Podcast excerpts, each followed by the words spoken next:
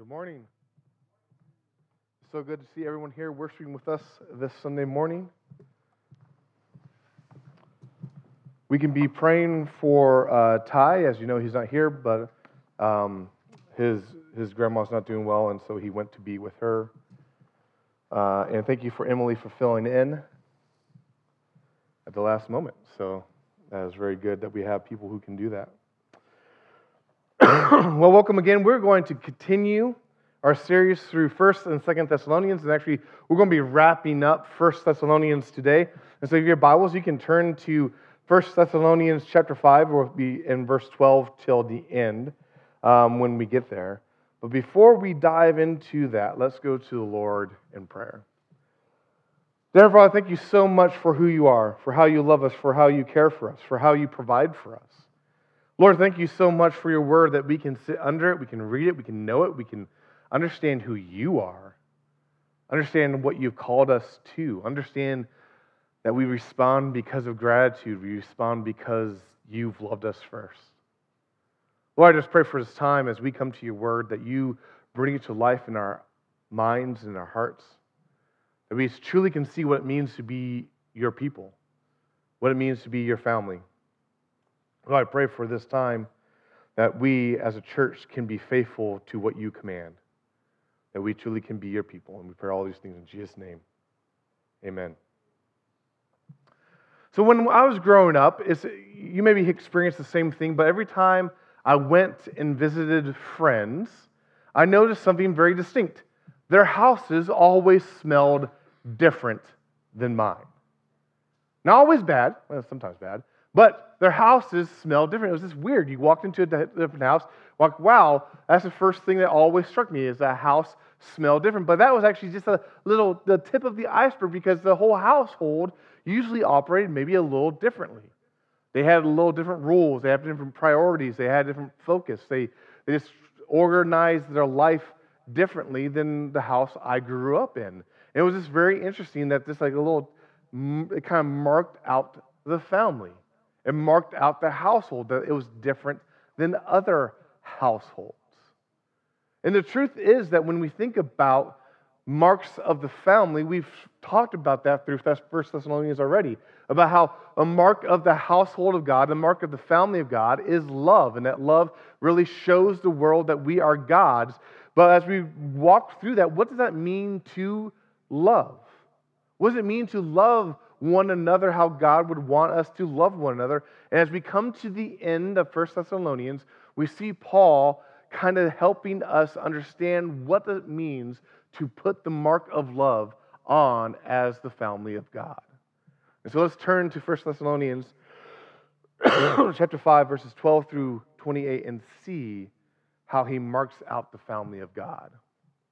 He starts out in verse 12. We ask you, brothers, to respect those who labor among you and are over you in the Lord and admonish you, and to esteem them very highly in love because of their work.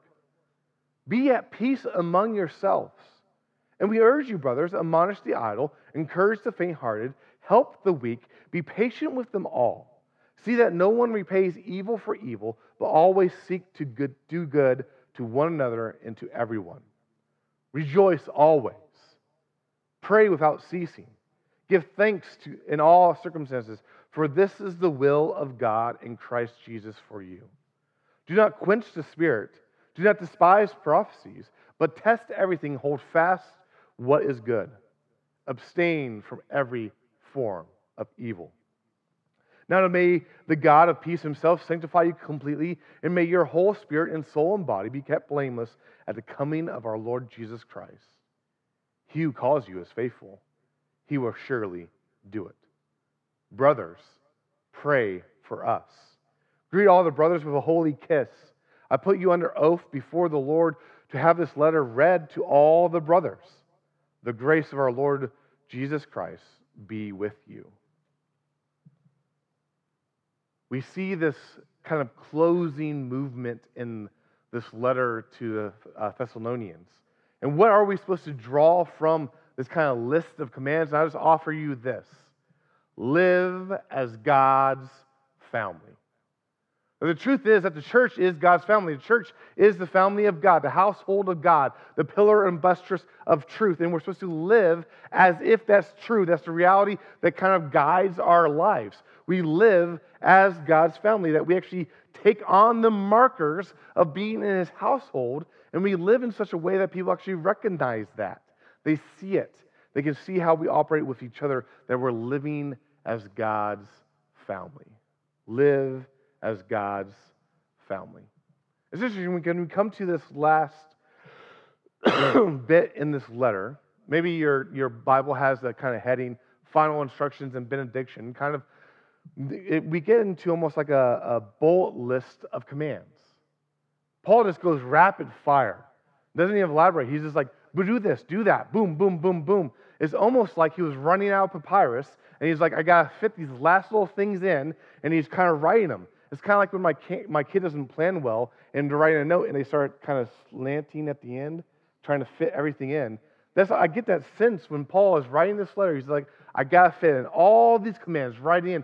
These are so important; they must be lived out. So how are we supposed to make sense of a bullet list of commands like this that seem to almost be uh, disorganized or just kind of as he's thinking them, he's writing them down and sending them to the Thessalonians? How do we make sense of that? Well, one of the big markers we see right away is that he's the, who is he addressing when he's writing these commands? Right at the beginning, he says, We ask you, brothers. And then a little later, he says, brothers. And then five times in this section, he is talking to brothers. He's talking to the family of God. Brothers is this, is this language used throughout the New Testament to talk about the brothers and sisters, brothers and sisters. That's both kind of caught up in this term of brothers, that we are family. And he's talking to the family of God. He's, he's saying, hey, the reality is that if you believe, if you're in this church in Thessalonica, you are actually united with me, Paul, who's traveling the world. You're united with the, the churches in Philippi. You're united in the churches in Judea. You're united in the churches in Corinth. You're united with these churches that you because you are part of the family of God.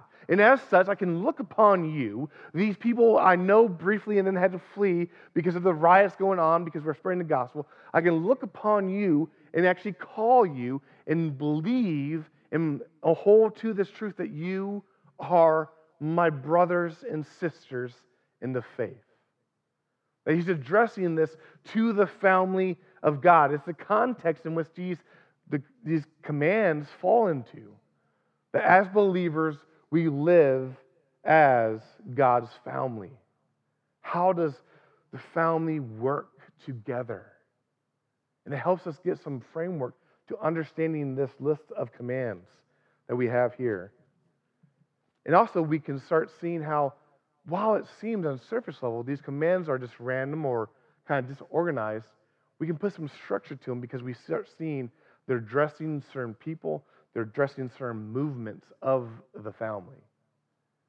The first thing he addresses is the leaders of the family, those who are working for the family, those people who are working on the behalf of the family, the ministers, the pastors who are taking care of the family. That he's saying, recognize them. But first of all, before he even talks about how they're supposed to operate towards them, we need to address how are these leaders supposed to operate who are worthy of their respect is first of all these are people who labor among you and over you. These are people who are working for your benefit. That these leaders these pastors are people who are active in caring for the souls and the lives of those placed under them. And they're given these commands to do these things that they're supposed to be among you. That these leaders are not someone who's above you, doesn't not someone who comes out of a green room, steps on stage, and then leaves that you never know, but it's someone actually that cares for you who's one of you. When we use the, the, the, um, the language of a pastor or an elder is a shepherd, we use this language that they're supposed to smell like their sheep. That there's someone who's in and among the people they care for and take care of. They're supposed to smell like their sheep. And so we get that sense that they're among them. These leaders also are over the people. Over the people in the fact that they're leading. They're leading from front. They're guiding people on how they should go. They're over them, not like the Gentiles, as Jesus says in, in Mark 10 45, like that lord it over them and kind of, you know, say, I'm the boss, follow me both. They're over people and saying, hey, I am a servant first. Now follow as we go together towards the cross of Christ. They're over people in the sense of saying, hey, I'm going to guide you towards who God is and how to follow God. And, and as a call for people to respond to that leadership, to look towards Christ. It's interesting that he pairs these things both right next to each other, that they're among you and they're over you. It gives that balance that they're one of you and they care for you, but yet they're over you in a sense that they want what's best for you and are guiding you as one of them. A first among you, kind of leading you, guiding you towards who Christ is supposed to be. When I was reading this, I could not help but think of my first job and my first boss, who was definitely one of me, but was over me. He also happened to be my brother. And we, we our, first, our first kind of job was fixing up rent houses. And we would fix up these rent houses between renters, which made me never want to own rent houses. He made me, uh, we fixed them up, we painted, we patched walls, we did all these things. We gained a lot of valuable experience. And at me, as a younger brother, and my brother, the older brother, given this job, it was very clear he was over me. He made that very clear that he was over me. But there was no doubt that he also was among me, with me, because he was doing probably most of the work. I was the anchor that he had to carry around trying to get stuff done. And I couldn't help that picture because that, I think that is kind of the picture that we get of a elder or pastor. They're among you, but they're over you. That they're among you, they're one of you, but they're over you. And so when you look for what has to be done, you see them first and foremost doing what has to be done and it's inviting you along and saying, we must reach these people. We must proclaim the word. We must be out there. We must be doing what needs to happen. You see them already at work, inviting you along into the great ministry of our Lord Jesus Christ. They're over you and among you at the same time. And they're doing all these things, Paul says, in the Lord. These are leaders now for their own benefit. These are leaders now for what they get. These are leaders who are doing it for the glory of God. They do it as filling a call and saying, I must help lead a church so people know who Christ is, but they're doing it for the glory of God, not for themselves. And as easily recognizable when you see someone leading for who Christ is. And they also are admonishing the people. It says, We ask you, brothers, to respect those who labor among you and are over you in the Lord and admonish you. Admonish you. Those who warn you against the ways of life that are opposed to God's ways. Those who warn you about how if you keep on that track, the consequences that will be yours. Those who admonish you strongly warn you against the ways of the world. Those who admonish you seeking to correct you to bring you back towards what Christ would have you do. That a leader, a pastor, an elder is called to be one of those who's laboring, working among the flock so that they know who Christ is, being corrected and guided towards the truth. And then the people, the congregation, is called to respect them that you respect those who labor among you. That actually you recognize, hey, these are people out for my benefit. That when they come to me and they have those difficult conversations, it's not a thing of power or about them, but it's about Christ. It's about me following Christ. That we respect them and actually honor them in that way. He says we esteem them highly in love. That you see that they're a valuable piece because every body, every gathering needs someone to help guide and point towards the truth, keep people on track. And so they are supposed to receive respect, esteem, high, high esteem, and be loved by the people. This is what how the elders, pastors are supposed to operate in the church, what they do and what they receive. That we're supposed to live as God's family as we do that. And then the body, as a whole, including the, the pastors and elders, are supposed to live in unity with one another. Paul says, Be at peace among yourselves. I think it's like on the heading of this next couple verses about how that operates. Be at peace among yourselves. That we're supposed to be a body of peace. I can't help but think about peace and be at peace among yourselves. Thinking about uh, Matthew 5, uh, verse 9, which is in the Beatitudes, when Jesus says, Blessed are the peacemakers, for they shall be called sons of God. That actually we are identified against God because we are peacemakers. Be at peace amongst yourselves because you're supposed to be peacemakers. But notice, we're called to be peacemakers, not peacekeepers. Peacekeepers is actually very easy to do. Peacekeeping is what happens when my kids are on each other's nerves and are fighting, and I separate them and I put them in different rooms. I'm keeping the peace because dad needs his nap. And you guys are disturbing that. But we're called to be peacemakers. That's what the gospel instills.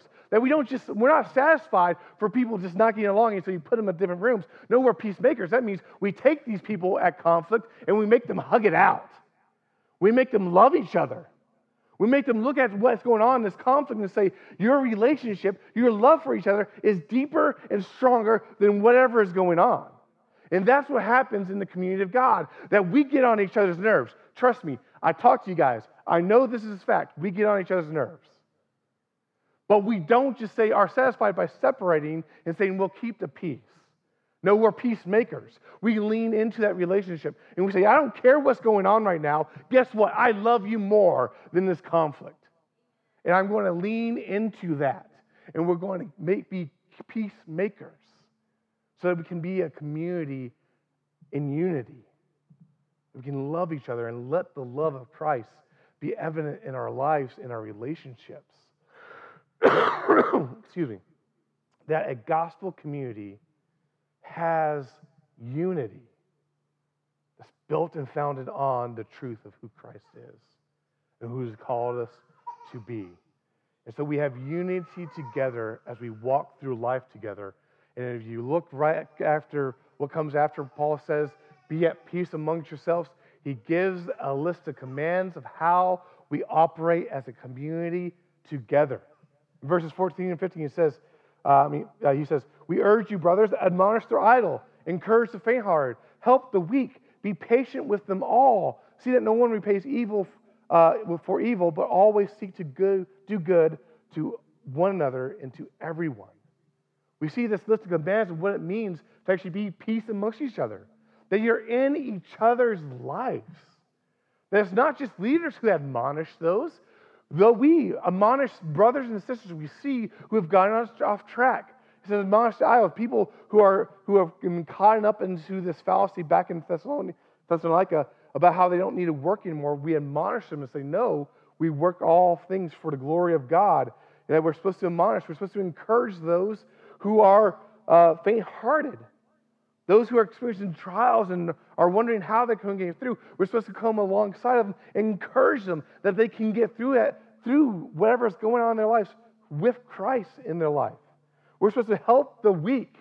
Those who are weaker than us, we come alongside and we give them our shoulder and say, I'm helping you as we walk towards Christ in these things. We're supposed to be patient with them all. But as we're doing this, as we're admonishing, as we're encouraging, as we're helping, we are patient with those who might not get as fast as we got it. We're patient with those who might not be applying it as well as maybe we are applying it. We're patient with them all, and then we help everyone live out the truth of the gospel where we don't repay evil for evil, but we give people good even when they give us evil. We're called to walk in these ways to be the family of Christ, to live as God's family. But notice what these mean, these, these, this list of commands means. It means that the family of God is supposed to be in each other's lives.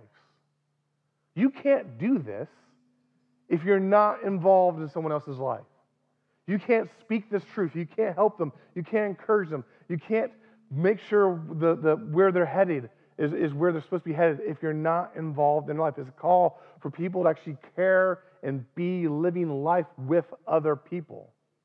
And I love it because it's actually showing us that when we go into someone's life, we don't just bring a one size fits all answer saying, hey, just do this and your life's going to be okay. No, we actually know them enough to see where they stand and what they need.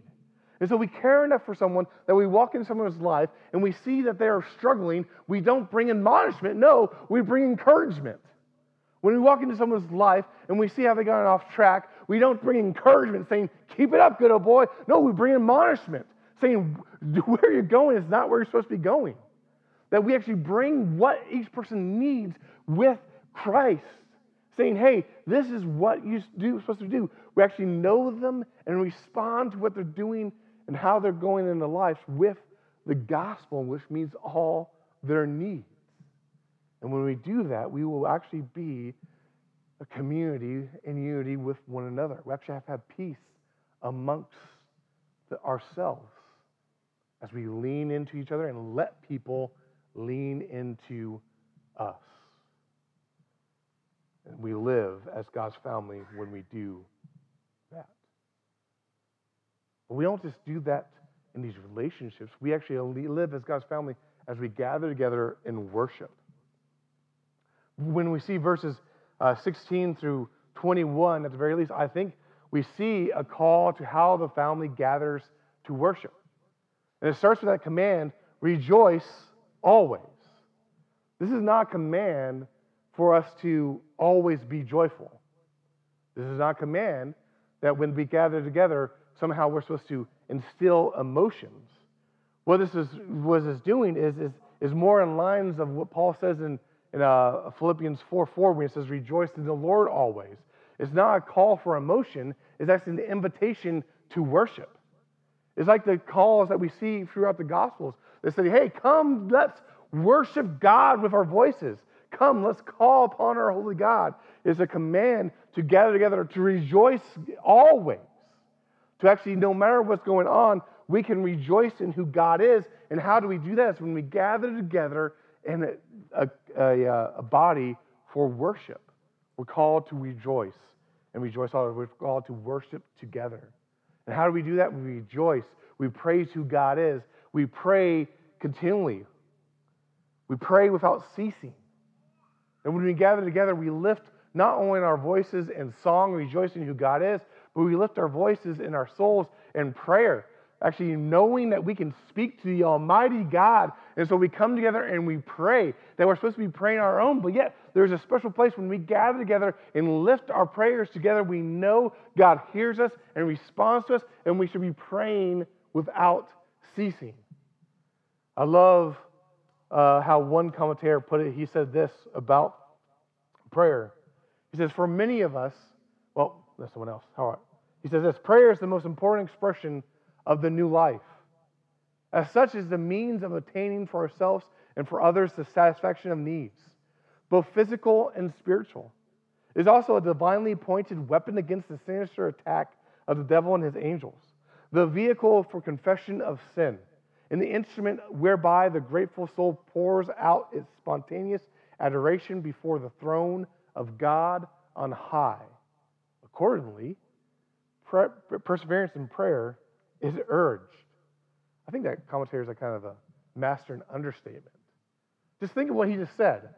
That in prayer, we actually can come before the Almighty God and bring forth our needs, and He fulfills them, both physical and spiritual, both individual and corporate. That in prayer, we actually come before the Almighty God and ask His help against the battle against the devil, the enemy, and He grants it that in prayer we can come before Him and confess our sins and have the confidence that He washes them away, that they're blotted out, that they're no more. He considers them no more. That in prayer we can actually pour out spontaneous adoration before the throne of God in worship. And then he just sums up, yeah, and accordingly, you probably should keep on doing that. Yes, How valuable that is. Pray without ceasing. Come before God and know the great value it is to be able to communicate with our Almighty God, that we praise Him. we pray continually or we pray without ceasing. And we also give thanks in all circumstances. That we come before God as a body and we give thanks to Him. There's a reason why, traditionally, when we celebrate the Lord's Supper or communion, the, the, the bread is actually called the Eucharist. That, that time is called Eucharist. That is, Latin for thanksgiving, giving thanks. Why? Because when we remember who Christ is, when we gather together and remember how he has saved us in spite of our sin, when we gather remember the death he endured for our sake that obtains us salvation, when we remember that, our first and foremost expression should be thanks.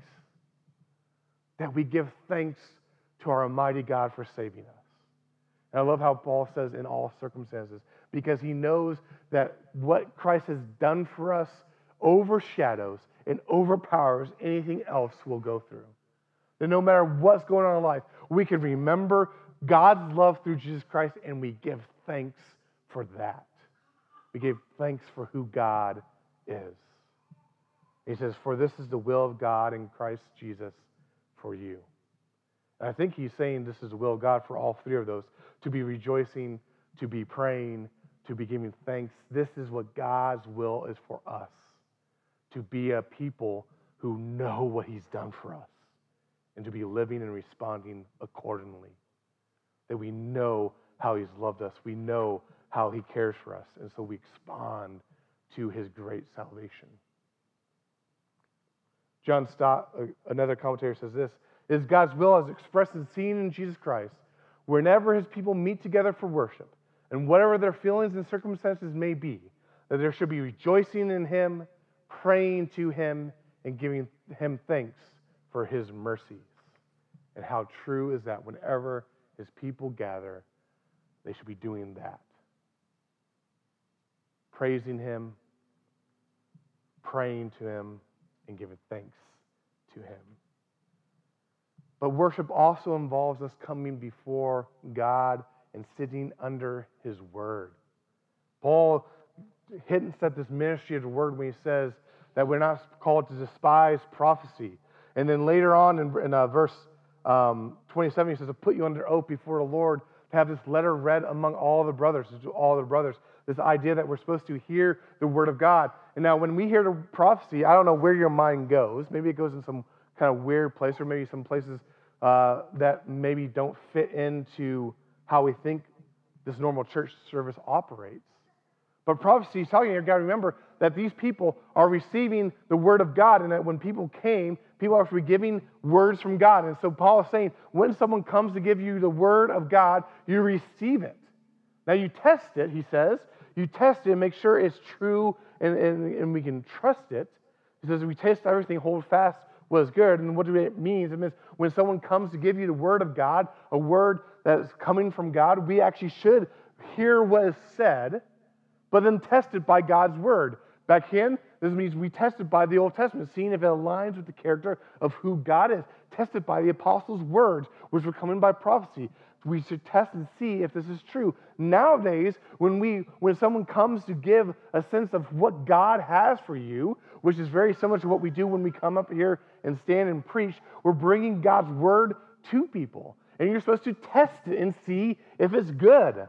That when you hear, excuse me, when you hear me or any of the elders come up and said, hey, this is God's word, and you receive like this, your first response should be, great, let's receive it. But you should also say, let's test it. Because I trust God's word over anyone who stands on this stage. And we test and make sure it's true and holds fast to what God would want us to do.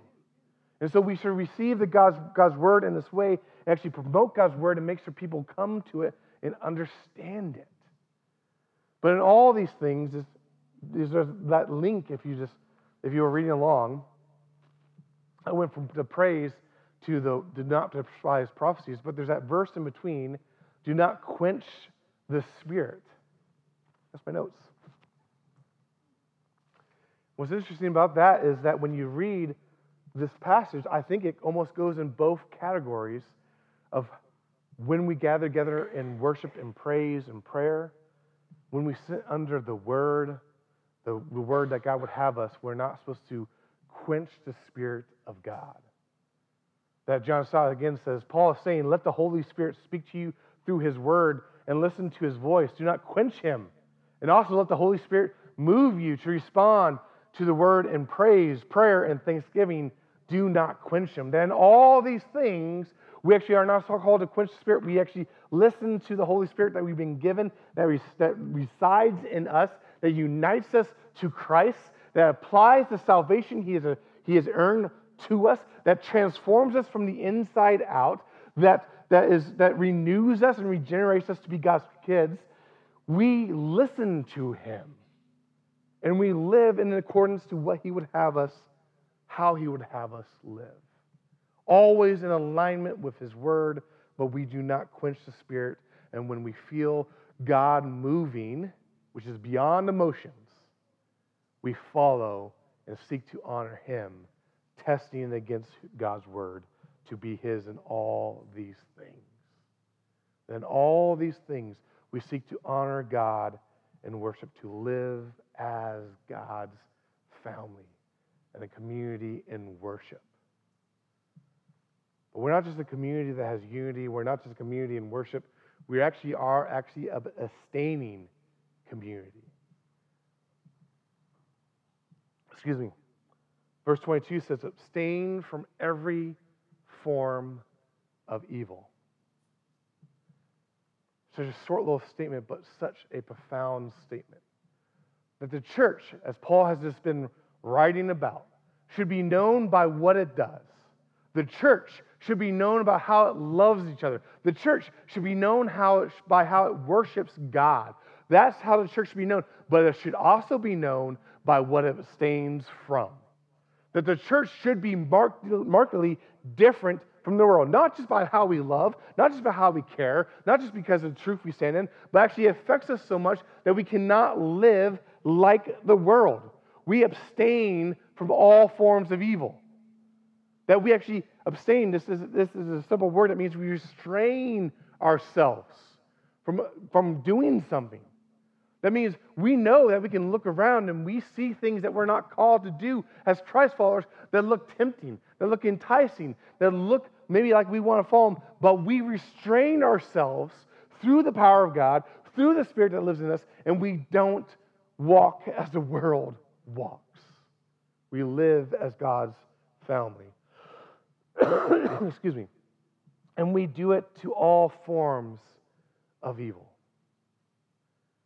And I don't have to outline all the various forms of evil we can look upon this world and see the world running after. But we're called to abstain from those.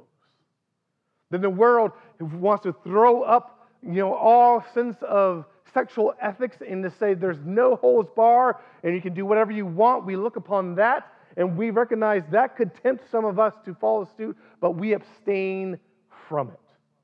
When the world wants to put on some language of rights so it can kill babies in the womb, we look upon that and know evil when we see evil and we abstain from it. That we stake our ground on the truth of who God is and we're not moved. We're abstaining community that knows God's truth, knows what is better, and so we walk differently than the culture around us.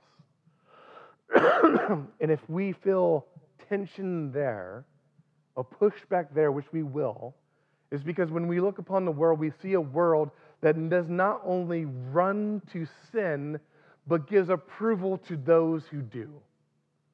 This is Paul's testimony in Romans chapter 1, talking about how God has given over humanity to all sorts of sin. He says this though they know God's righteous decree that those who practice such things deserve to die, they not only do them, but give approval to those who practice them. That a world in sin is going to approve of those who are in sin. And if they approve of those who are running after the things of the world, how will they look upon us who do not? They don't approve when we take our stand and with love, reaching out to others, not as holier than thou, not as somehow we're better than anyone else, but knowing the truth of what God has called us to do, knowing that we were once like them, running after those things with no knowledge of the truth, but we have been saved by Christ. We have been renewed by the Holy Spirit, and we stand on His word. We can no longer live like that. And so now, with passion and with conviction and with love, we speak to the world and say, Live, know who God is, know the truth of Christ, and live for Him. and we don't practice those forms of evil, we abstain from them. Because we're called to live as God's family, and part of that is not living as the world loves, does. But in all of these things, as leaders are leading, as we are practicing unity, as we're worshiping together, as we're singing under the word, as we're singing from evil, we do it all because we trust in who Christ is. We get to that great benediction that Paul has at the end of his letter, where he says, Now may the God of peace himself sanctify you completely, and may your whole spirit and soul and body be kept blameless at the coming of our Lord Jesus Christ. He who calls you is faithful, he will surely do it. Why is that such a great benediction filled with hope? Because he ends his letter not with, get to work. He ends his letter with, he will do it. That when we come to the end, we have these commands. We're supposed to feel an urge to follow, and we should. We should feel gratitude who God is, and it should prompt us to want to live in response to how He saved us. But then He comforts us with the end by saying, It's not about how well you follow. It's not well how well you've applied what I've just said. Where does our hope lie? That God of peace Himself will sanctify you completely. He's the one working. The God Himself will bring your whole spirit, soul, and body to be kept pure, uh, be kept blameless at the coming of the Lord Jesus. Why? Because He who calls you is faithful. It's not about how well you're faithful. He who calls you is faithful. And when He says you're mine, you're His.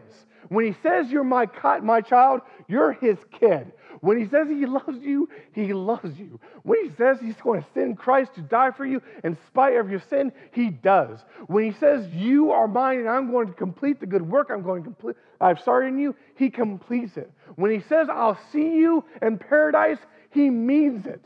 That God completes the work he starts with, and he is the one who does it. That's where our comfort lies. And so, in all these things, as we look towards leaders, as we seek to have unity, as we worship God, as we abstain from evil, we do them all trusting in our Savior. He is the one who does it, He is the one who gives us power to live out the life for Him.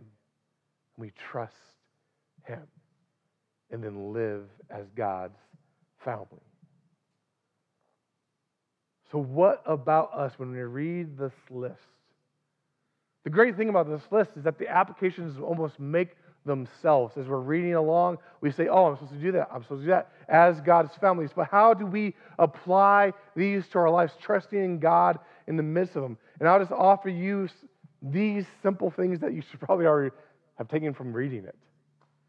That we follow godly leaders. That implies that actually the body of Christ is supposed to be organized in a way that we come together and we recognize that there's some people who are ministering to us, some people who are laboring for us, who are working for our good, and we listen to them.